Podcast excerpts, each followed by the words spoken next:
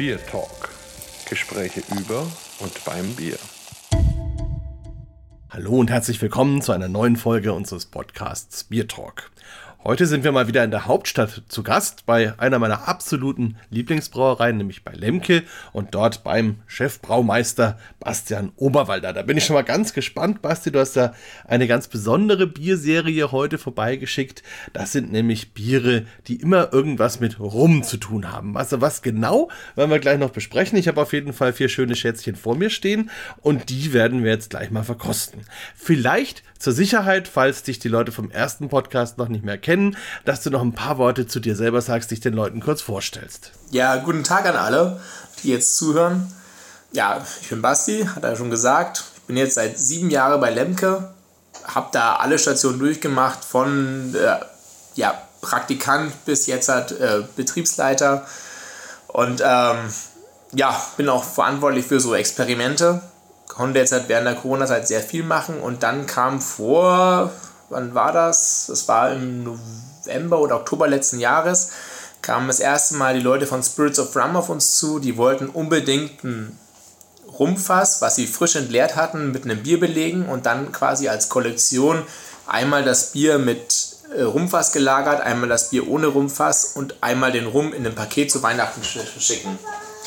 Und äh, da war es dann so, dass ich. Ähm, und da war es dann so, dass ähm, ja, wir uns eins ausgedacht hatten, was zu dem Rum passt. Und aus dieser einmaligen Geschichte oder eigentlich geplant einmaligen Geschichte ist jetzt auch das, ähm, ja, diese Tetralogie, wenn das richtig ist, entstanden, bei dem wir jetzt halt ähm, vier verschiedene Biere auf vier verschiedenen Rumfässern gelagert haben und dort, äh, ja, finde ich, sehr gute Sachen kreiert haben. Ja, also bin ich jetzt schon sehr gespannt und die vier stehen ja vor mir. Also Tetralogie, völlig richtig, das ist genau das richtige Wort. Und ich finde es ganz spannend, weil man an den Etiketten ja schon klar sieht, okay, das ist was von euch, aber auf der anderen Seite ist es dann auch wieder ein bisschen anders. Also man hat da so eine Jamaika-Fahne, man hat Flammen, man hat etwas, das ausschaut wie ein australisches Verkehrsschild und dann hat man etwas, das ein bisschen anmutet wie ein Hanfblatt. Also da bin ich schon mal sehr gespannt. Es geht also immer um Rumfässer, das heißt also um Fässer, in denen Rum war und dann um verschiedene Biere von euch. Habe ich das so richtig verstanden? Genau. Und genau, jedes Etikett wurde von den Spirits of Rum Leuten auch ähm, designt und die haben das ganz gut eingefangen. Ich meine, mit dem Koala kann man gleich sehen, das Fass kommt aus Australien. Dann hat man bei dem in Anführungszeichen Hanfblatt, was eigentlich ein Waldmeisterblatt ist, hat man im Hintergrund die Ghana-Fahne, also einen Rum aus Afrika. Dann natürlich Jamaika offensichtlich. Und dann hat man noch diese Flamme. Das ist dann ein sehr, sehr altes Fass. Es war ein 38 Jahre altes äh, Rumfass, was wir dann mit unserem, unserer Luise belegt haben. Wow, also das wird natürlich ganz besonders spannend, da diese, dieses Zusammenspiel, da freue ich mich schon sehr drauf. Und wie ist das mit diesem Thema Rumfass und das Bier, also worauf muss man denn überhaupt achten? Also kann man da einfach jedes x-beliebige Rumfass nehmen, ausleihen und irgendein Bier reingeben oder äh, wo ist da die Kunst dabei? Was ist da wichtig? Na, im Prinzip war es andersrum. Sie haben ein Fass gehabt, wo sie gesagt haben, dass es sehr lecker ist und wir sollten dazu das passende Bier finden. Also so ist die Sache entstanden. Es war nicht so, dass man quasi ein Bier hatte, was man auf, auf Fass legen will, sondern es war andersrum. Man hatte ein Fass und auf das soll jetzt ein Bier gelagert werden. Und dann hatte, hatten sie eine Probe von dem Rum dabei und dann sind wir durch den Lagerkeller gegangen und haben dann eben geguckt, wie passt das zusammen. Also erstmal den Rum probiert, dann die ersten Ideen, welche Biere könnten dazu passen. Dann eben ein Bier aus dem Keller gezwickelt und dann geguckt, wie harmonisch ist es, wenn man da einen ganz kleinen Schluck von dem Rum dazu gibt, um quasi den ersten Eindruck zu gewinnen, passt das, passt es nicht. Und dann war es ganz schnell auch klar damals, dass äh, welches Bier dafür auch in Frage kommt. Aber wozu brauche ich dann das Fass? Dann könnte ich doch einfach sagen, ich nehme ein bisschen was von dem Rum und gebe es ins Bier und fertig. Nee, das ist anders. Also tatsächlich ist es so, dass dann das Fass auch noch Holzaromatik mitbringt und äh, das auch komplexer macht. Also nur der Rum an sich ist einfach so, als würde man Schnaps reinhalten und das wäre gar nicht so lecker am Ende. Und durch die Lagerung auf dem Fass kriegt man ja auch diese Mikrooxidation noch und kriegt einfach ein komplexeres Aroma am Ende dann braucht es wirklich äh, schon also gewisses Fachwissen und Erfahrung, die man bei euch ja nur ausgewiesenermaßen hat. Ne? Genau, das braucht man einfach. Also man muss ein bisschen Erfahrung haben, muss gucken, wie es ist und gerade auch bei den IPAs ist ja auch die Schwierigkeit, dass normalerweise will ja ein IPA keine Oxidation haben. Dann hat man jetzt das Problem, dass man eben dieses Fass so belegen muss, da muss ich mir auch ein paar Sachen erst überlegen, wie es eben klappt, dass man ein IPA für eine, zumindest eine kurze Zeit auf dem Fass hat. Und wir haben das halt das Glück, dass das frisch entleerte Fässer waren. Also die wurden quasi voll nach Europa transportiert und wurden hier entleert und ich habe es einen Tag nach der Entleerung habe ich bekommen. Das heißt, es war noch sehr, sehr feucht, das Fass von innen, hatte viel Aromatik und musste nicht erst diesen langen Weg übers Containerschiff nach Deutschland nehmen, wo es eben auch ein bisschen austrocknet schon. Und ich bekomme so einfach viel, viel mehr Aroma aus dem Fass raus ins Bier und auch schneller. Was beim IPA einfach hilfreich ist, weil, wie gesagt, wir haben ein hopfenintensives Bier, wir wollen keine Oxidation, keinen Sauerstoff. Ich habe mir überlegt, wie fülle ich das in das Fass rein, damit ich so wenig Sauerstoff wie möglich in das Fass reinbekomme und auch, dass ich es einen gewissen Zeitraum zumindest lagern kann, ohne dass der Sauerstoff zu sehr in das Bier reinzieht und das Hopfenaroma zerstört. Und wir haben dann das erste, war das jetzt IPA, was wir gemacht haben, war das mit dem Koala vorne drauf. Das ist uns schon sehr gut gelungen. Das zweite war das mit Jamaika fahren, das ist natürlich noch besser. Wir haben beim zweiten Mal natürlich ein bisschen auch mal draus gelernt und es wurde noch intensiver, die Aromatik. Und ja, und dadurch kommt eben diese Holzaromatik, der Rum zieht in das Bier ein und dann ähm, eine ganz, ganz leichte Mikrooxidation, das macht es einfach sehr, sehr komplex im Mund.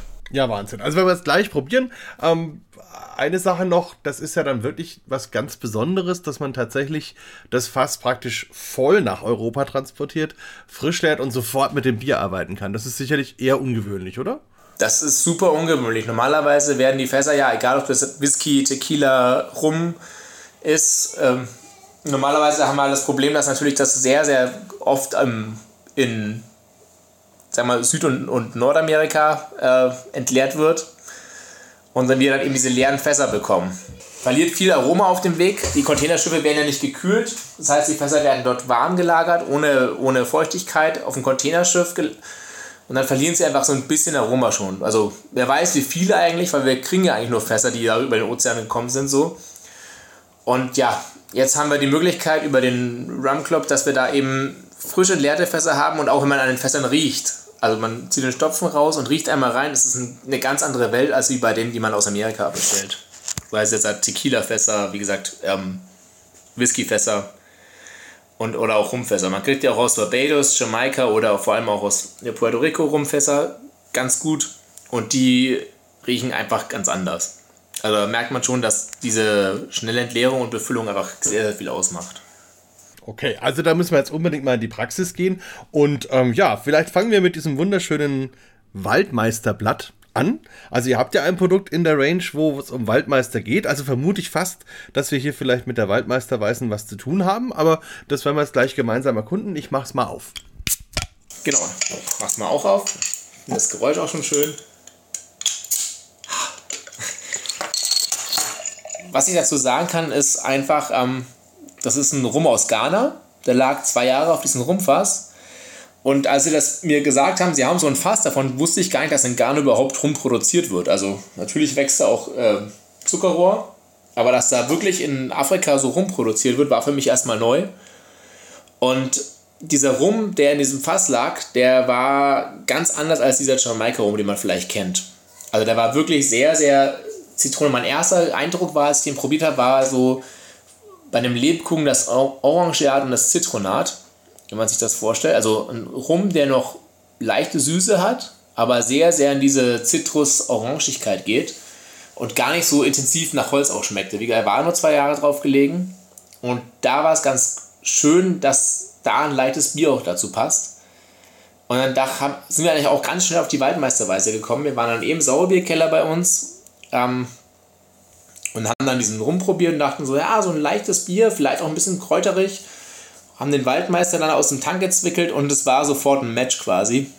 Und im Fass dann, während der Lagerung, war es dann auch so, dass wir, weil der Waldmeister, die Waldmeisterweise auch nur 3% Alkohol hat, dachte ich mir schon, dass es auch ein bisschen länger dauert, dass es auf dem Fass liegt, bis es wirklich diese Aromatik übernimmt, da der Alkohol das nicht mehr rauszieht. Und haben dann eben das über acht Wochen lang drin gelagert in dem Fass und es wurde ja immer apfelstrohliger eigentlich. Das heißt, wir haben dann wirklich so eine, eine Zimtigkeit bekommen in, dem, in, dem Waldmeister, in der Waldmeisterweißen. Wir haben so eine leicht, ganz, ganz leichte Holzaromatik bekommen. Und eben, äh, ja, es war quasi wie ein Apfelstrudel mit den Rosinen, le leichten Rosinenaromen auch. Und war eigentlich immer, wurde immer schöner. Bei jedem Mal probieren. Also dem kann ich nur zustimmen, das ist unglaublich. Also erst schon mal, wenn man es im Glas sieht, hat man diese wirklich schöne, leichte Fasstönung in der Waldmeisterweißen. Also das ist dann so ein, so ein wunderschöner, also grünbraun klingt total doof, aber es ist eine sehr schöne, eine sehr schöne Kombination daraus. Also man hat praktisch das normale ja so leicht eher helle Bier und also sehr, sehr helle Bier und dann kommt da jetzt eben dieser schöne braune Schein dazu. Das ist wirklich schon eine Augenweide und wenn man reinriecht, bin ich hundertprozentig bei dir. Ich habe die ganze Zeit überlegt, ähm, was es ist, woran ich, es mich erinnert. Und es erinnert mich tatsächlich an einen Kuchen, den ich selber total gerne backe. Und zwar einen überbackenen, äh, äh, einen, einen gedeckten Apfelkuchen. Also das ist eben ein Apfelkuchen, wo ich dann oben nochmal Teig drüber gebe und dann nochmal einen schönen Zitronenguss. Natürlich sind da auch Rosinen drin und ein bisschen rum.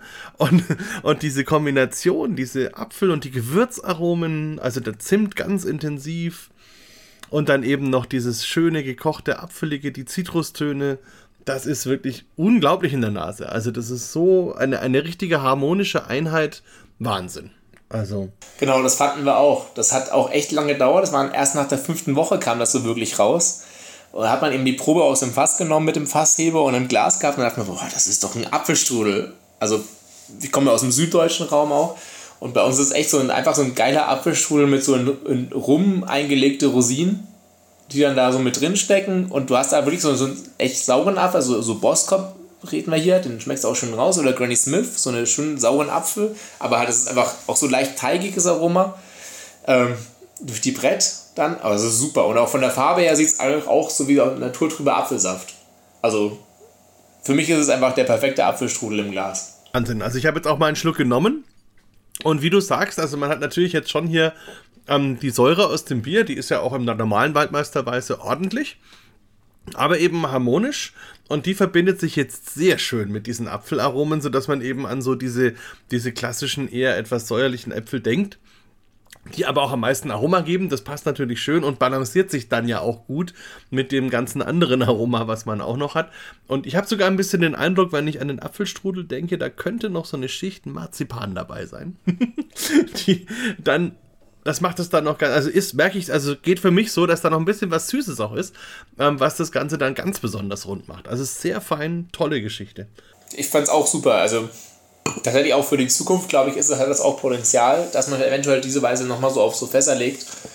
Ähm, trotz des geringen Alkoholgehalts von nur der 3%, finde ich es erstaunlich rund und schön und passend einfach. Ja, also absolut sensationell. Ja. Ich hoffe auch, dass es der erste Versuch war und quasi auch so ein halber Blindflug. Man hat ja nur den Rum reingetröpfelt am Anfang und mal geguckt, wie passt das.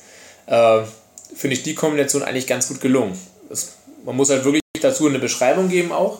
Aber finde es super rund und super angenehm zu trinken. Auch die Säure ist nicht anstrengend, sie ist da, aber gut abgerundet, passt super rein. Ähm, ich liebe es total und bis jetzt auch super angekommen bei den Leuten, mit denen ich Rücksprache hatte. Also von daher finde ich es, ja. Ja, nee, also wirklich wunderbar. Wie ist es denn bei den Rum-Club-Leuten angekommen? Was haben die denn gesagt? Naja, das war, wir waren auf dem German Rum Festival das war vor eineinhalb Monaten, glaube ich, oder knapp zwei Monaten. Und da hatte ich eine Verkostung, da haben sie es auch angeboten.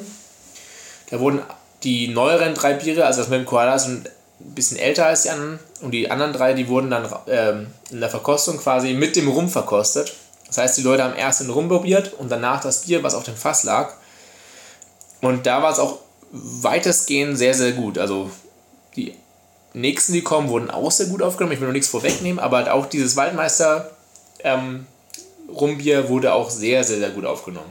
Ich finde es schon sehr spannend, weil das ja jetzt ein Bierstil auch ist, den jetzt der gemeine Biertrinker nicht unbedingt so gut kennt und wo, glaube ich, auch ähm, die meisten Leute, die so fast gereifte oder fast gelagerte Biere kennen, ja nicht damit rechnen. Also die kennen, was weiß ich, das Imperial Stout oder irgendwie so, halt diese kräftigen, dunklen, sehr alkoholischen Starkbiere, die natürlich immer irgendwie mit den Aromen der Spirituosen zusammengehen. Aber das jetzt hier, also eine Säure zu haben, eine unglaubliche Fruchtigkeit, äh, Gewürzaromen und etwas, was wirklich diesen Rum trägt und ihm auch seinen Charakter belässt. Also, wie du schon gesagt hast, der schmeckt da ganz anders als so ein karibischer Rum und der ist wunderbar erkennbar in dem Bier. Also, das gefällt mir richtig gut, ähm, dass das der Bierstil ist da, der Waldmeister ist da, aber auch dieser Rum ist da und sie sind alle zusammen wirklich schön harmonisch. Also toll, geglückt. Ist das denn etwas, wo man einen ganz bestimmten Zeitpunkt hat, wo man dann das fast lernen muss? Oder bleibt das eine gewisse Zeit so stabil? Also ich sag mal so, bei den anderen Bieren war es ähm, schwieriger, den richtigen Zeitpunkt zu finden, da wir hier weniger Alkohol haben. Die anderen haben ja mindestens 6%. Ähm, hat natürlich der Extraktionsprozess länger gedauert und ging langsamer vonstatten. Das heißt, man hatte so eine größere Range, wo man gesagt hat, okay, jetzt ist es so, jetzt muss es raus. Ähm, aber ja, es gibt natürlich auch, da, gerade bei Sauerbieren auch, die auch eine Brettanomyces haben, einen Punkt, wo du sagst, jetzt muss es raus. Äh, weil wenn da zu lang diese Mixo Mikrooxidation läuft, dann entsteht bei der Brett auch äh, Essigsäure, wenn die Sauerstoff bekommt. Und dann wird die Säure irgendwann anstrengend und auch nicht mehr schön. Das heißt, man muss schon, also ich habe den zweimal in der Woche probiert, das war immer montags und freitags und habe dann anhand der, des Geschmackseindrucks entschieden, jetzt muss es raus. Tja, und dann hat man an deinem Lächeln dann immer ab absehen können, wie du so drauf warst, montags und freitags, ne? Tatsächlich war es so, als das erste Mal hier die Leute vom Rum Club dabei waren, wir haben alle drei Biere zusammen probiert, äh, nachdem ich gesagt habe, sie müssen jetzt kommen, weil jetzt schmecken sie gut, äh, hatten wir alle ein Lächeln drauf, weil keiner damit gerechnet hat, dass es so gut wird. Und äh, auch bei den Azubis, die mal probiert haben, äh, während ich, Proben gezogen habe, die haben auch gesagt, das ist super geil. Also das, diese Waldmeisterweise mit dem, mit dem Rumpffass, das war tatsächlich so ein super Glückstreffer, weil es einfach unglaublich gut passt, finde ich. Es ist so ein total neues Ding. Und gerade auch so Rumpfässer, das findet man noch nicht so häufig in der Bierbranche. Äh, das sind eher so Whisky, Tequila und äh, so äh, im Vordergrund, sage ich mal. Und das mit dem, dass man den Rum so ein bisschen ins Bier mit reinbringt und das einfach harmonisch ist und auch auf, kommt ja auch sehr auf den Rum drauf an, den man benutzt. Also so ein, so ein sehr, sehr venolischer, rosiniger Jamaika-Rum, der würde, glaube ich, gar nicht so gut passen. Aber der jetzt hat, der passt einfach perfekt zu dieser leichten Weiße und rundet das ab. Ja, absolut. Und ich meine, bei Rum hat man halt immer das Problem, dass er so intensiv ist. Und ich meine, das geht halt mit dem Whisky oder sowas, das, das kann man dann irgendwie alles immer noch ganz gut hinbekommen mit einem entsprechend starken Bier, aber ein Rum ist halt erstmal sehr präsent. Und das hier holt sich wunderbar ab und da ist halt vielleicht bei euch das Ganze auch richtig aufgehoben, weil ihr halt diese Expertise auch habt, was die Sauerbiere und gerade die Berliner Weiße angeht und eben auch die Erfahrung vom Fass. Also das ist schon, das ist schon ein großes Kino. Jetzt bin ich mal gespannt. Ich würde fast sagen, wir gehen mal nahtlos zum Koala über ähm, und machen den auch mal auf. Schauen wir mal. Und also schaut auch toll aus, weil man hat hier so ein typisch australisches Verkehrsschild. Das ist ja praktisch immer so ein Quadrat, was auf einer der Spitzen steht und äh, ist dann gelb und hat so einen schwarzen, schwarzen Rand. Und in der Mitte sehen wir jetzt hier den schwarzen Koala und der sitzt natürlich auf dem Fass. also ganz schön. Im Hintergrund hat man noch ein bisschen den Ayers Rock, also auch ein bisschen natürlich australische Landschaft noch dabei. Blauer Himmel, etwas Wüste, also alles, wie sich's gehört, ganz viel Assoziation. Und ansonsten erinnert das Etikett sehr an euer normales IPA-Etikett. Also, jetzt mache ich hier mal auf. Dass da in Australien auch so rum hergestellt wird, äh, war für mich auch komplett neu. Also, das kennt man ja eigentlich, glaube ich, auch nicht. Das, für mich war das so ein typisches Produkt der Karibik, Brasilien. Und ähm, dann kam es mit dem Fass aus Australien an und das roch halt so unglaublich schön intensiv. Und dann haben wir gesagt, wir legen da das IPA jetzt drauf und probieren das mal, dass es eben nicht oxidiert, dass wir mit ein paar Tricks das auch hinkriegen, dass wir es ein bisschen drauf lagern können. Und äh, ich glaube, das war für den ersten Versuch ein echt, echt schöner Mix. Bin mal gespannt, was du dazu sagst. Okay, also lass ich es hier mal reinlaufen. Wow. Also erstmal bin ich total begeistert, dass es sich so schön präsentiert mit einer richtig dicken, festen Schaumkrone. Das ist ja jetzt nicht bei jedem fast gereiften Bier der Fall. Ähm, die Farbe so ein schönes, leuchtendes, dunkelgoldbraun, was auch so richtig anstrahlt. Oben drauf der Schaum auch leicht getönt. Ganz feinporig, steht immer noch wie eine Eins. Also optisch schon mal echt Bombe. Boah, und in der Nase habe ich jetzt hier ganz viel florale Noten. Also das erinnert mich an Hibiskus, erinnert mich an Rose, Mm. Ja, also ganz viel Rose. Das ist ganz intensiv, wie, wie, wie Rosenöl eigentlich. Dann kommt noch, ja, dann kommt im Hintergrund so ein bisschen Ananas. Das sind dann die klassischen Aromen, die das IPA auch hat. Aber auch was schön Weiches, Flieder, Holunder, Hibiskus, sowas. Also Wahnsinn. Das finde ich toll, diese ganzen Blüten, floralen Aromen. Schön. Ja, das, das Ding war auch, was man als beim IPA hat, dass es quasi nicht nur nach Rum schmeckt und dass man einfach ein komplett rum-flavored IPA hat, sondern dass quasi dass unser Bier auch noch durchscheint. Dass es quasi ein Mix ist zwischen dem Fass, was natürlich sehr intensiv ist, und aber auch unserem IPA, dass man die Bitterkeit durchschmeckt, dass man die fruchtige, fruchtige Aromen hat. Wir haben ja unser, ich Anfang normales IPA, aber das mit dem grünen Label haben wir reingefüllt, mit den 6,5 Prozent. Und ähm, wir sagen immer normales IPA, weil es das ist, seit wir alle hier sind, aber das ist unser quasi so, ja, East Coast IPA, unser All-Day IPA. Wir haben noch das Spray Coast, das West Coast, aber das hier ist etwas süßer, etwas ausbalancierter äh, von Süße, Bitterkeit und Fruchtaromatik. Und ähm, Ziel war es eben, dass es nicht nur nach Rum schmeckt, das Bier, sondern dass es wirklich eben diesen Mix hat aus Bier, die Hoffmann-Aromatik, also noch die Maracuja, Mango, Zitrusfrüchte und gleichzeitig aber auch so ein bisschen das Rumfass trägt. Und so sollte das Bier auch am Ende sein. Wie war das Rumfass so in deiner Erinnerung? Von der Aromatik her, wenn man nur den Rum nimmt? Nur der Rum, der war. Das war ein Fass, das hatte eine Stärke von, ich glaube, 52, irgendwas Prozent. Ähm, und das war auch nicht so super fruchtig. Also wenn man an Rum denkt, hat man immer diese Rosine, dieses extrem, in, also fruchtige, rosinige Trockenfrüchte eben. Und dieses Fass war so ein bisschen eher, ja, auch floraler ein bisschen. Hatte trotzdem diese Fruchtigkeit. Ähm, jetzt ist es auch schon ein bisschen älter, aber diese, diese Rose ist echt krass, was jetzt durchkommt. Also, das ist äh, immer noch schön.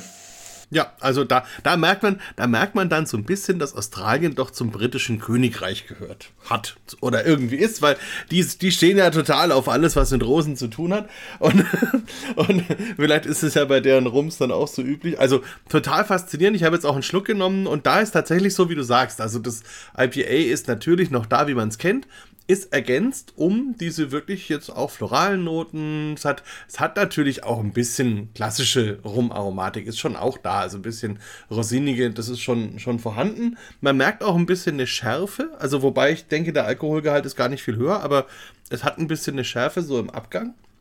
Das ist aber ganz schön, es wirkt so ein bisschen pfeffrig fast, ähm, gibt dem noch ein bisschen Pep.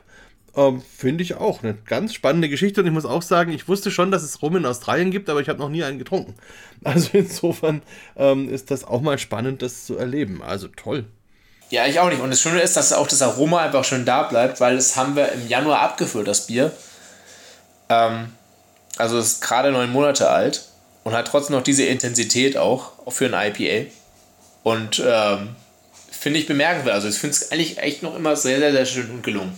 Ja, ne, und wie du schon vorhin gesagt hast, auch die Oxidation ist wirklich auf Minimum eigentlich beschränkt. So wie es, ich meine, klar, das ist halt bei einem fast gereiften Bier immer ein bisschen da, aber so sehr, sehr schön und das ist ja dann auch okay, weil es ja ein Aroma macht, das man auch haben will. Ähm, und vereinigt sich hier wirklich mit dem Rum echt sehr, sehr interessant. Das war hier noch der erste Versuch. Das war wirklich ein Bier, wo ich jeden Tag an das Fass gegangen bin, eine Probe rausgezogen habe und geguckt habe, wie schmeckt das? Wie weit ist das die Rumaromatik ins Bier eingezogen, wie ist die Oxidation. Und beim nächsten Bier, das ist dann das zweite Rumbier, da habe ich natürlich aus dem Erfahrungsschatz vom ersten zurückgegriffen. Und das finde ich zum Beispiel noch gelungener. Es ist eine andere Richtung, aber es ist, schmeckt noch einen Tick frischer einfach, äh, weil ich natürlich hier beim ersten so, muss ich auch sagen, so den super optimalen äh, Punkt verpasst habe um einen Tag da habe ich dann gemerkt, jetzt nimmt es langsam ab und dann wurde es rausgezogen aus dem Fass sofort direkt und dann eben abgefüllt. Äh, beim nächsten, das ist wirklich ideal abgefüllt worden. Ich meine, das ist beim Braumeister ja auch schwierig, wenn man so ein Timing hat, wo dann auf einmal wirklich ein Tag eine Rolle spielt ähm, in der Aromatik.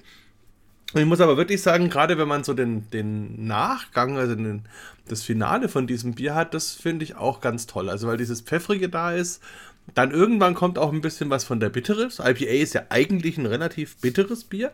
Ähm, das ist hier aber schön auch ähm, eingebunden. Und dann bleibt am Ende wirklich nochmal so ein bisschen was Rosiniges. Also dann erinnert man sich doch, okay, also da war jetzt rum mit dem Spiel. Also also die, die es nicht probiert haben, einen Tag vorher war es auch minimal schöner. Und wie gesagt, dann, da nur ich das probiert habe, wusste ich ja, wie es immer schmeckt, habe mir Notizen gemacht. Und dann war eben der Zeitpunkt, jetzt muss es raus. Und habe mir dann eben den Zeitpunkt gemerkt, wie lange man so ein IPA noch auf dem Fass lagern kann, bevor die Oxidation wirklich einsetzt. Und deswegen ist das nächste, was wir probieren, ähm, da war, das ist einfach perfekt rausgezogen. dieser eine Tag, der war für mich wahrscheinlich als, als der täglich damit zu tun hat, war das ein äh, Argument, das rauszuziehen bei Leuten, die das nicht täglich probiert haben, die sagen, jetzt ist es immer noch total geil. Ja, ist es ja auch. Also überhaupt gar keine Frage. Es ist wunderbar. Ähm, und, und, und wirklich in dieser Harmonie auch wieder und in der Erkennbarkeit von beidem. Also das ist für mich immer bei diesen äh, Bieren, wenn es darum geht, dass die mit einem Spirituosenfass zusammen verheiratet worden sind, ist mir immer wichtig, dass man am Ende beides erkennt. Also, dass das Bier noch da ist und dass aber auch die Spirituose da ist und dass es gemeinsam dann eben etwas, etwas Neues ergibt, wo beides erkennbar bleibt. Und das ist wirklich sehr, sehr schön und also gar keine Frage. Aber jetzt hast du mich so neugierig gemacht, ich glaube, ich muss jetzt einfach gleich mal dieses zweite aufmachen und werde dann einfach mal was dazu sagen und dann musst du sagen, ob das stimmt oder nicht. Also, ich mach mal auf. Also ich finde es super interessant, was du gleich sagen wirst. Schauen wir mal. So, also im Glas ist es jetzt. Farbe finde ich jetzt sehr schön. Das ist jetzt Rot-Gold. Also es hat noch ein bisschen mehr so ein gelbes Strahlen, ein goldenes Strahlen. Der Schaum ist auch wieder wunderbar. Jetzt rieche ich da mal rein. Ui. Also das ist jetzt auch sehr interessant. Ich versuche es mal in Worte zu fassen, das ist gar nicht so einfach. Also weil es ist, man merkt auf jeden Fall schneller die Präsenz von den klassischen Rumaromen. Ähm, aber da ist noch was dabei. Ich versuche das jetzt, ich muss noch mal kurz drüber nachdenken, ob das Kiwi ist, also irgend so eine grüne Frucht. Ich kann ja kurz zu dem Fass was sagen. Das war jetzt ein Jamaika-Rumfass. Das war 27 Jahre lang mit einem Rum belegt. Und das wurde uns dann gegeben. Und diese Rumfässer aus Jamaika, die zeichnen sich ja vor allem nur diese Rosinenartigkeit aus. Auch im Bier. Also wenn man einen Stout belegt, hat man immer diese, diesen Rosinengeschmack. Ähm, getrocknete Früchte, also wirklich getrocknete Feige, getrocknete Datteln. Ähm, also sehr, sehr fruchtig, sehr, sehr phenolisch. Und äh, das kam jetzt mit einer Fassstärke von 67,2% zu uns. Frisch entleert. Und ähm, tatsächlich war das eins der Fässer, da haben wir sofort gesagt, da muss auch wieder das IPA drauf und es hat sofort gepasst. Also diesen ein IPA aus dem Tank rausgeholt, einen Tropfen von dem Rum rein und es war der Hammer. Da haben alle gesagt, ja, das ist es. Also, also ich habe noch nicht getrunken, aber von der Nase her ist es wirklich unglaublich, unglaublich dicht. Also ich, bei mir verstärkt sich dieser Eindruck von Kiwi, Stachelbeere, Apfel auch ein bisschen. Natürlich sind die Zitrusaromen, die man vom IPA hat und, und ähm, eben Mango und sowas, das ist auch da. Aber es ist wirklich so ein ganz interessantes, spannendes ähm, Aroma, was mich mehr so in diese Kiwi-Richtung denken lässt. Das ist total spannend. Es kommt auch wieder ein bisschen Apfel. Es ist natürlich die Rumrosine da. Oh, also gut, ich probiere mal. mhm. Mhm. Das hat jetzt auch ein ganz anderes Mundgefühl. Also sehr, sehr weich. Mm. Es beginnt mit den Zitrusaromen, dann kommen so die fruchtigen Aromen, dann ist es auf der Zunge, dann ist fast wirklich ein bisschen Marzipan da. Und dann hinten kommen die Rosinen, ein bisschen Mandeln, nussige Aromen, auch spannend. Mhm. Mhm. Ja, und fast auch ein bisschen Kirsche oder so oder Rumfrüchte, rote Rumfrüchte, irgendwie Brombeeren, Himbeeren, irgendwas in Rum eingelegt. Also eine unglaubliche Bandbreite an fruchtigen Aromen. Finde ich sehr spannend. Und auch da ist die Bittere deutlich reduziert. Also man hat nicht diesen krassen bitteren Eindruck, den man vom IPA vielleicht erwarten würde, sondern es ist wieder schön mit dem Rum verbunden. Diesmal nicht so scharf wie bei dem anderen. Das geht mehr in dieses weiche, rosinige, bleibt dafür aber länger. Also sehr spannend auch und vor allem so dicht, so komplex. Das ist ein ganz tolles Bier. Wahnsinn. Diese floralen Aromen, die wir vorhatten mit, dem, mit der Rose, die hat es gar nicht. Es geht wirklich nur in eine sehr schöne, Frucht, komplexe, fruchtige Note. Ähm, was für mich auch ganz neu war, ist, dass es diesen, dass gerade diese Kombination aus IPA und Rumfass, die gab es für mich noch gar nicht. Also ich habe vorher keins gekannt. Keine IPA, was auf Rumfass lag. Ich habe zwar ein paar Stouts gekannt, die drauf liegen. Ähm, fand das aber auch aus der, aus der Dinge interessant, weil natürlich die vom Rum Club auch mitgeredet haben. Und dann auch ähm, gesagt haben, sie wollen unbedingt ein IPA auf Rumfass haben. Und fanden das am Anfang eine interessante Idee, weil ich es nicht kannte. Konnte mir das auch sehr gut vorstellen. Aber das, vom Ergebnis bin ich einfach super überzeugt. Ich finde es ein super geiles Ding. So wie man sagt, so ein Stout mit Whisky, sag ich jetzt von meiner Sicht aus, ein IPA mit rum klappt einfach. Ich finde, das ist einfach eine geile Kombination. Ne, ich glaube, es ist halt wie bei vielen solchen Pairings. Ähm, natürlich kann man immer ein Imperial Stout mit Rum oder Whisky zusammenbringen. Das ist dann auch was, wo vieles irgendwie zusammenpasst und dann ist es irgendwie rund und dann passt es halt schon. Aber es hat jetzt nicht sehr viel Spannung. Und hier finde ich, das ist eben der Punkt, das IPA an sich bringt sehr viel Frucht und sehr viel Bittere mit. Und das ist ja was, was der Rum jetzt, also Fruchtigkeit vielleicht so ein bisschen, aber wenn dann nur in eine bestimmte Richtung, bittere jetzt gar nicht, ähm, hat. Und dafür ist dann aber wieder viel Raum, weil dann eben zum Beispiel dieser ganze Bereich der süßen Aromen, das ist was, äh, wo dann der Rum sich austoben kann, so ein bisschen. Ähm, und, und das ist, glaube ich, besser, weil es hier eine Möglichkeit gibt, sich zu ergänzen. Also nicht nur ähm, sich zu verdoppeln sozusagen, wenn ich viele ähnliche Aromen habe, die zusammen halt aufeinander aufbauen, sondern hier habe ich wirklich viel, was auch zusammenkommt und wo dann auch das Gemeinsame was Neues ist. Und das ist sicherlich ein großer Vorteil. Also Aber es harmoniert auch einfach zusammen, finde ich. Also ich konnte es mir am Anfang schwer vorstellen, ein bisschen.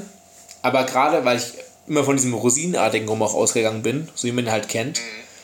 Aber für mich war das dann, als ich diese neuen, also diese frischen leeren Fässer dann auf dem Hof bekommen habe und an diesen Fässern gerochen habe und gleichzeitig auch dieses schöne Tasting, was halt auch war, wo die zu dritt bei uns im Keller standen und wir wirklich dann Gläser rausgeholt haben wir haben das Bier gezwickelt und dann den Rum reingetropft, also so ein, zwei Tropfen wirklich nur rein, um zu gucken, wie intensiv ist das, wie schmeckt das. Und dann die Auswahl der Biere, das war einfach an sich schon ein Erlebnis, wo man hätte filmen müssen und auch äh, den Leuten zeigen müssen, wie sowas vonstatten geht. Aber auch dann eben ähm, das richtige Bier dafür zu finden und dann auch beim IPA mit dem Rum, das passt einfach. Also ich würde kein West Coast IPA nehmen, das ist das Problem, dass Fässer nehmen ja auch immer Vollmundigkeit raus aus dem Bier. Ähm, die Tannine machen das Bier immer schlanker. Und wenn du so ein trockenes West Coast hast, dann ähm, hast du das Problem, dass es dann am Ende leer schmeckt. Aber unser normales IP hat noch eine schöne, eine gute Restsüße, die das einfach auffängt.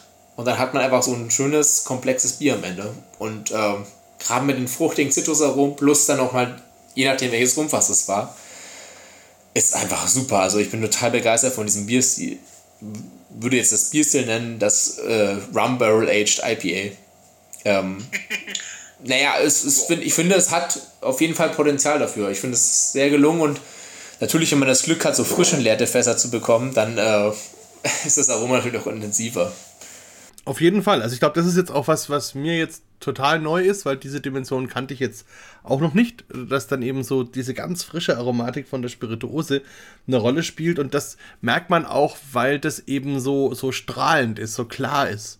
Ne, normalerweise sind es immer die Spirituosenaromen, die sind halt dann, das merkt man schon, die sind da, aber sind, geht dann eher ins Holzige, weil das fast einen größeren Anteil auch hat von seiner eigenen Aromatik. Ähm, und hier ist die Spirituose sehr viel sehr viel heller, würde ich jetzt mal sagen. Ist schwierig, das in Worte zu fassen, aber man, man hat einen direkteren, konkreteren Eindruck davon. Und ich bin auch völlig bei dir, dass das stimmt, dass das Bier wesentlich schlanker wirkt. Ähm, was aber jetzt eigentlich auch gut ist, weil das meiste Problem dieser Biere ist ja oft, dass die so stark, so wuchtig sind, dass man davon auch nicht sehr viel trinken kann und nicht gerne trinken kann, weil das irgendwann dann so schnell satt macht. Ähm, und das ist was, okay, da sollte man jetzt auch keine fünf Flaschen davon trinken, ähm, aber es trinkt sich angenehmer, es trinkt sich runder und es ist dann auch was, was in sich so einen, so einen Finish auch wieder hat, wo man danach sagt, okay, und jetzt würde ich gerne wieder einen Schluck nehmen. Wo man dann bei so einem Imperial Stout aus dem Whiskyfass, irgendwann ist das halt einfach too much. Ähm, da hat man es dann gehabt und dann ist gut. Ähm, aber hier entdecke ich auch immer wieder was Neues. Also das ist wirklich schöne Kombi. Macht einen sehr komplexen Rahmen auf, auch gerade beide Biere, die in so komplett unterschiedliche Richtungen gehen. Also das eine sehr, sehr fruchtig, das eine sehr floral. Ähm, zeigt einfach auch, dass es sehr komplex ist in dem Bierstil. Und natürlich, wie gesagt, unter der Prämisse, dass man halt so frisch entleerte Fässer bekommt. Wo wir halt jetzt das Glück haben, dass wir das von Zeit zu Zeit kriegen bei denen. Ähm, aber da kommt mit Sicherheit noch mehr bei uns. Wir haben schon Ideen für die nächsten. Das klingt schon mal sehr gut und also ich denke, das ist jetzt für mich auch das finde ich auch sehr spannend, dass wir ja im Grunde dasselbe Ausgangsbier haben und die Variante jetzt sozusagen der Rum bzw. das Fass ist. Und das ist auch sehr interessant, wie unterschiedlich das sein kann. Also wo in beiden Fällen das IPA eine ganz eindeutige Rolle spielt, aber in beiden Fällen sich es jeweils völlig anders entwickelt. Das ist wirklich auch interessant. Hm. Sehr schön. Na, da habe ich jetzt für heute Abend noch zwei wunderschöne halbe Flaschen, die ich mir da unbedingt äh, in Ruhe zu Gemüte führen will. Eine Frage vielleicht noch, da steht jetzt auf diesem Etikett drauf Jam Rock 95. Ist es dann 95? Hat es was zu sagen? Das ist das Alter des Rums oder so? Genau, das ist das Befüllungsdatum des Fasses. Deswegen habe ich ja gesagt, 27 Jahre alt. Wurde 95 wurde es befüllt mit Rum und jetzt 2022 entleert. Also es war wirklich ein Rum, lag 27 Jahre drauf. Und ich hatte das große Glück, dass ich auf dem Rum Festival mit dem äh, hier dem Chef von dem Rum Club da war und der hat mir ganz viel gezeigt und ich hatte Rum gar nicht so auf dem Schirm bei mir als Spirituose und der hat mir da so viel gezeigt und äh, da gibt es auch so viele verschiedene Varianten, nicht nur äh, Rosine, sondern es ist so komplex auch das Rumding, dass es steht dem, Wix, äh, dem Whisky nichts nach. Ähm, und ist auch ganz schön, weil man sieht auch, was ist noch möglich, wenn man sich die richtigen Fässer holt.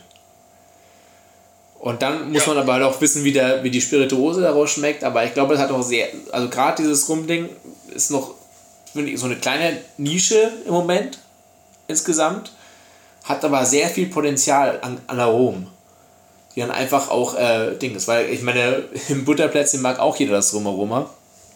Und äh, warum nicht im Bier? Ja, ich, ich glaube auch, dass das ist vielleicht so das Geheimnis von so einem Rum. Also, äh, wir kennen es ja vom Whisky und da ist es so, der ist natürlich auch sehr komplex und da gibt es ganz viele verschiedene Aromen. Aber der Grundgeschmack ist jetzt nicht immer für jeden sehr eingängig.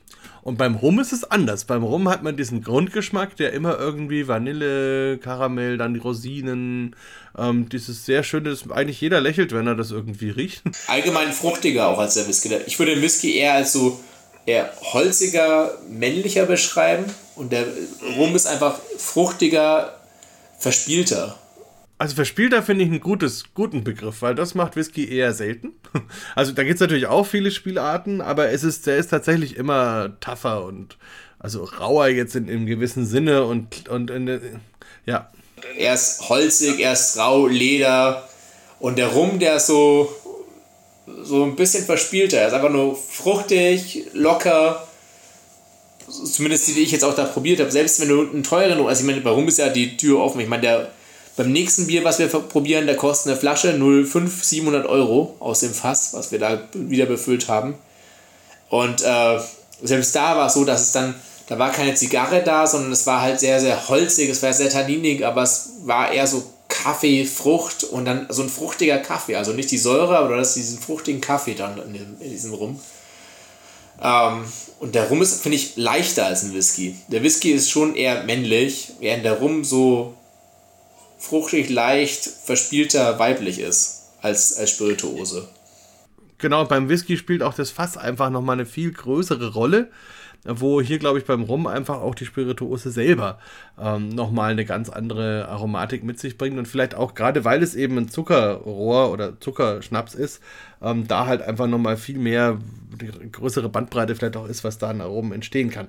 Da muss ich mich vielleicht mal wirklich selber noch ein bisschen reinarbeiten, aber du, also ich bin völlig bei dir, da hast du absolut recht an der Stelle noch eine Frage, was passiert denn eigentlich mit den Fässern? Also wenn ihr das jetzt benutzt habt, behaltet ihr die, verwendet ihr die wieder oder müssen sie zurück? Also wir, wir die, die geben uns die Fässer ja quasi kostenlos. Wir legen das Bier rein, die kaufen das Bier von uns. Was natürlich das Ding ist, dass wir auch die Idee haben, dass wir von denen auch Fässer kaufen. Wir haben ja auch so ganz viel Holzfässer, wir haben auch so viel Holz, was die einmal belegt werden können. Aber das heißt, das heißt jetzt, wenn die ein Fass euch geben, und ihr habt es benutzt, dann gebt ihr es dem Whisky, dem, dem Rumclub zurück. Und was machen die dann damit? Stehen, stellen die das irgendwo in ihre Verkostungsräume oder kommt da wieder was rein oder was passiert dann? Ich glaube, beides. Also sie stellen es teilweise in die Verkostungsräume, teilweise verkaufen sie sie weiter. Aber die geben die uns quasi nur zum Befüllen. Während auch wir unsere Fässer mittlerweile verkaufen, auch weil wir genug Dekofässer haben. Und manche Fässer sind einfach so, dass man sie nur einmal befüllen kann, weil, das Aroma quasi schon zu weit raus ist dann. Wir haben Neuholzfässer, die können wir drei, viermal belegen. Und der Holzgeschmack, das dauert natürlich immer länger pro Belegung. Aber so vorbelegte Fässer mit Rum und äh, Ding, die kann man nur einmal belegen, weil dann ist der Geschmack raus. Also wir haben es versucht mit einer zweimal Belegung, aber das war so seicht nur, das klappt einfach nicht. Das wird kein schönes Bier mehr. Quasi ein ausgelutschtes Fass. Genau, also man kann sich ein Grundfass kaufen, man kann es einmal mit Bier belegen und danach ist es so ausgelutscht, dass es schmeckt einfach nicht mehr. Also natürlich schmeckt es so ein bisschen nach Rum oder ein bisschen nach Whisky, aber nicht mehr schön. Also das, das Bier ist halt so seicht dann einfach. Seicht ist der richtige Ausdruck dafür. Es ist so seicht nach Rum, seicht nach Whisky. Okay, dann bin ich jetzt mal sehr gespannt auf die letzte Flasche. Da haben wir jetzt, hast du ja gerade gesagt, einen Rum, der normalerweise 700 Euro genau. die Literflasche kostet. Genau. Wahnsinn. 38 Ä Jahre altes Rumfass. Ähm, ich habe einen kleinen Schluck bekommen von denen vom, zum Probieren. Tatsächlich äh, unglaublich viel. Also man muss wirklich sagen, so Tabak darum, äh, Gerbstoffe aus dem Fass, extrem viel Gerbstoffe, sogar so eine leichte Bitterkeit. Ähm, aber dann auch noch gleichzeitig diese Rosinenfruchtigkeit, auch in Jamaika, aus Jamaika das Fass. Ähm, ja, und natürlich auch äh, eine Fassstärke von 54 Prozent. Ähm, das trägt das Ganze und äh, zum Trinken war es echt so, du riechst an, an dem Glas und das war echt so Tabak, also eher so männliche Noten, muss ich dazu sagen. Und dann haben wir aber die Luise draufgelegt und es hat einfach wunderbar gepasst vom Anfang an. Also haben auch gesagt, so, hm, das ist, wird perfekt und ich freue mich, was du gleich dazu sagst. Jo, also da bin ich jetzt mal gespannt. Das Etikett richtig lila und in der Mitte habe ich dann Feuerflammen. Oh ja, die machen mich jetzt schon mal richtig heiß. Also ich mache mal auf. Also Luise finde ich ja überhaupt ein ganz spannendes Projekt. Also so ein Berliner Weiße Bock zu machen, habe ich jetzt auch gerade bei uns äh, als Empfehlung ausgegeben, weil ich jetzt viele Interviews gegeben habe hier zur Bockbierzeit in Franken und die mich dann immer gefragt haben, was man denn für einen Bock probieren kann, den man normalerweise noch nicht kennt. Und dann habe ich gesagt, na pass auf, da müsst ihr nach Berlin fahren und müsst einfach mal einen Berliner Weiße Bock probieren. Und ja, jetzt haben wir den sogar noch im Rumfass. also optisch erinnert es mich so an die Luise, wie ich es kenne. Da ist es jetzt nicht erheblich verändert, aber mit der Nase. Ui. Ha, also da habe ich jetzt tatsächlich rauchige Aromen. Fast ein bisschen torfig. Das ist interessant, weil wir ja keinen Whisky haben, sondern einen Rum. Oh. Leder. Ähm, dann kommen aber auch klassische Rumaromen. Bisschen Rosine, bisschen Apfel auch wieder von der Luise. Mmh sehr rund, weich, geschmeidig wirkt es. Mm, auch ein bisschen was Florales. Ich nehme mal ein Schlückchen.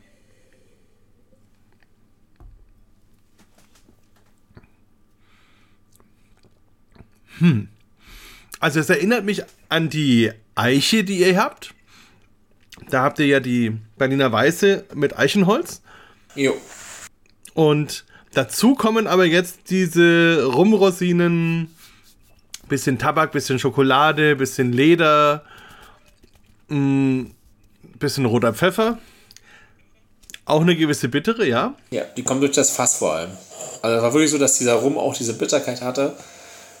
Eben weil die Gerbstoffe in diesem Fass über die 38 Jahre so reingewandert sind.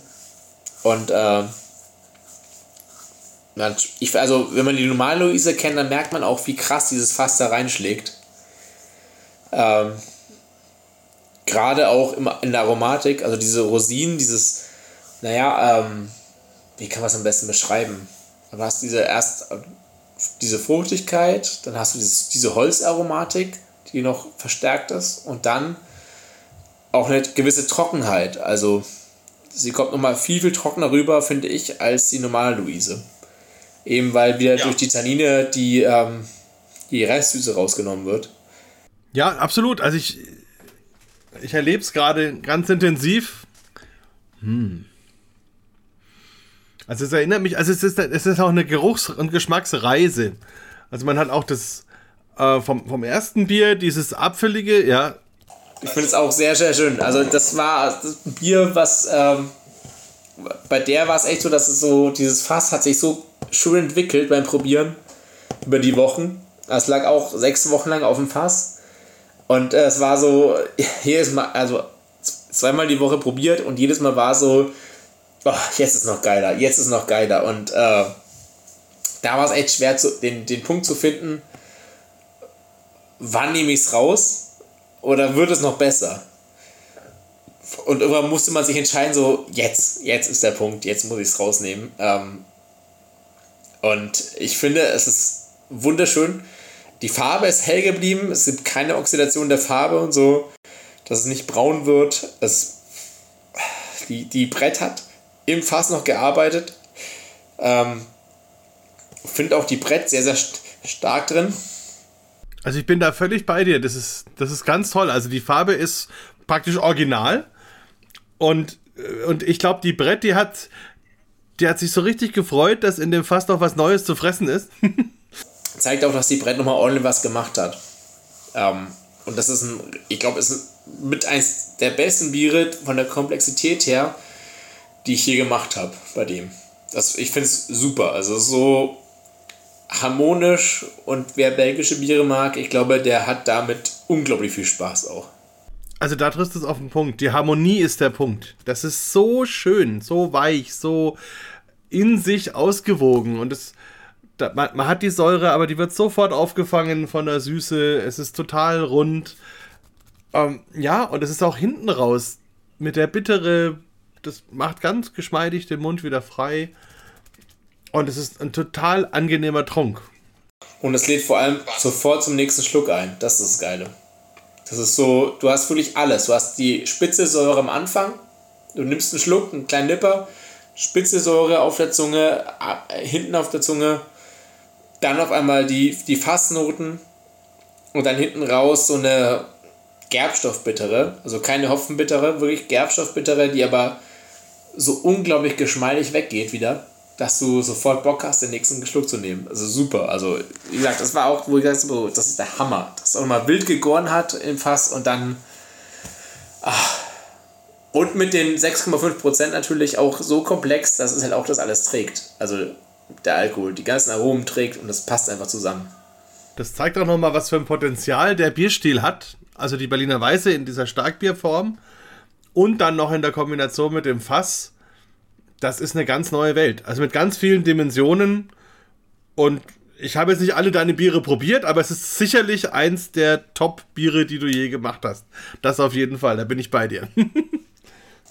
ich finde es also, super komplex. Ähm, Gerade für äh, Leute, die so fast gelagertes Bier lieb haben, ähm, das ist der Hammer, glaube ich, weil du hast einfach diese, diese, du merkst das Fass, es ist nicht nur das Bier, sondern du, du merkst richtig, dass es auf dem Fass lag. Und gleichzeitig hast du einfach so eine Addition der Aromen. Also das ist so, so das, das addiert sich zu einem sehr, sehr feinen Geschmack, wie gesagt. Also die Tannine, die den Körper rausnehmen, das Bier wirkt nochmal schlanker. Du hast äh, deine spitze Säure drin, die aber nicht anstrengend ist. Du hast, also die ist wirklich sehr, sehr spitz am Anfang, aber verschwindet auch schnell. Das heißt, du es ist eher erfrischend trotz der 6,5%, die das hat. Ähm, und dann einfach dieser schöne Nachgang, der so leicht cremig auch weggeht, finde ich. Hast so eine kleine Cremigkeit, so wie wenn man so ein bisschen Sahne mal aus dem Becher trinkt, die aber schnell auch wieder weg ist. Das heißt, dein Mund ist schnell wieder leer und du hast einfach Bock, den nächsten Schluck zu trinken. Das ist super. Ja, absolut. Und ich finde auch diese phenolische Note ganz schön, weil die ist da, die klingt an und danach ist sie aber weg. Also sonst ist es oft so, dass das dann aufdringlich wird und unangenehm und dann äh, in so Teernoten und so. Das hat man gar nicht. Es ist ganz leicht da, ist spannend und dann geht's wieder weg. Also sehr, sehr schön. Interessant. Macht das Bier sehr interessant. Ich finde es auch, ich finde es super interessant. Ich, ich, wie gesagt, totaler Fan davon. Und ähm, die Leute, die es probiert haben, fanden es auch super geil. Also. Ja, also Gratulation zu diesen vier faszinierenden Bieren. Ähm, wie war es denn dann von dem Rumclub her? Haben die da eine Abstimmung gemacht, welches am besten geschmeckt hat oder so? Nee, leider nicht. Ähm, wir haben das da verkostet mit den Leuten, die da Ding und es lief aber ganz gut. Die Leute waren sehr, sehr begeistert, auch unterschiedlich. Natürlich gab es welche, die dann erstmal Probleme hatten mit den Sauerbieren, die drauf lagen. Aber generell ähm, sind die alle vier super gut angekommen. Also sogar mit dem Original, das wir damals auf das Rumfass gelegt haben, alle fünf sind super gut angekommen. Also waren schnell ausverkauft. Ich glaube, von den jetzigen gibt es auch nur noch so Restbestände. Und das sind auch nur einfach Einmalfüllungen, weil quasi einmal du hast 190 Liter Fässer und wenn weg, dann weg. Das sind circa 440 Flaschen. Also sehr limitiert, aber ich glaube, das macht es auch einfach aus für Liebhaber. Ähm, dass man einfach nur so spezielle Biere hat, die, wo man sich auch vielleicht ein bisschen auch einlagern kann. Der Rumgeschmack wird nicht so weggehen. Die sind sehr geschmacksstabil sogar. Aber sehr, sehr geil. Absolut. Wie ist es denn, wenn jemand jetzt sich jetzt für solche Biere interessiert? Hm, soll der bei euch einfach mal auf die Website schauen, in diesen Barrel-Bereich oder wie, wie kann man da am besten mit euch in Kontakt treten, wenn man sagt, ich möchte gerne in diesem Holzfassbereich ein bisschen am Ball sein, beziehungsweise solche Biere dann auch haben? Ähm, na, wir haben ja mittlerweile mit der Luise sechs holzfassgereifte Biere. Äh, die gibt es eigentlich immer im Online-Shop. Also einfach nur auf die Website. Die speziellen, die wurden jetzt eben für Spirits of Rum kreiert. Die gibt es nur dort. Und ansonsten haben wir noch die Biermaschinen. Und das nächste Bier wird auch ein äh, Blended Rum Barrel Aged Bier zu Weihnachten, also im Dezember. Und da ist eine Mischung aus Imperial Stout gelagert auf Barbados, Jamaika und äh, Puerto Rico Fässern. Man muss halt gucken. Ähm, es gibt die, die Standardsorten, die sind immer verfügbar. Aber diese Rum-Sachen, ähm, wie gesagt, das sind immer so teils, teils pro Jahr. Also wir machen zwei, drei Mal Releases pro Jahr dafür. Ja, aber das ist doch schon mal schön. Dann habe ich auf jeden Fall schon mal für Weihnachten einen spannenden Geschenktipp für mich selbst. Den nehme ich sehr, sehr gerne mit. Und für die Zuhörer werden wir natürlich das entsprechend in den Show Notes auch verlinken, dass sie dann da auch hinfinden. Und dann, ja, sage ich ganz, ganz vielen Dank für diese schönen Infos, für diese spannende Reise durch diese Biere. Und ich freue mich, äh, bald wieder was von dir im Mund zu haben und mich dann über die nächsten Aromenreisen zu freuen. Dankeschön. Bleibt gespannt, ich habe ganz viel da in der Pipeline. Wunderbar. Dann vielen, vielen Dank und äh, ja, heute noch einen schönen Tag. jo, euch auch. Bier Talk, der Podcast rund ums Bier. Alle Folgen unter www.biertalk.de.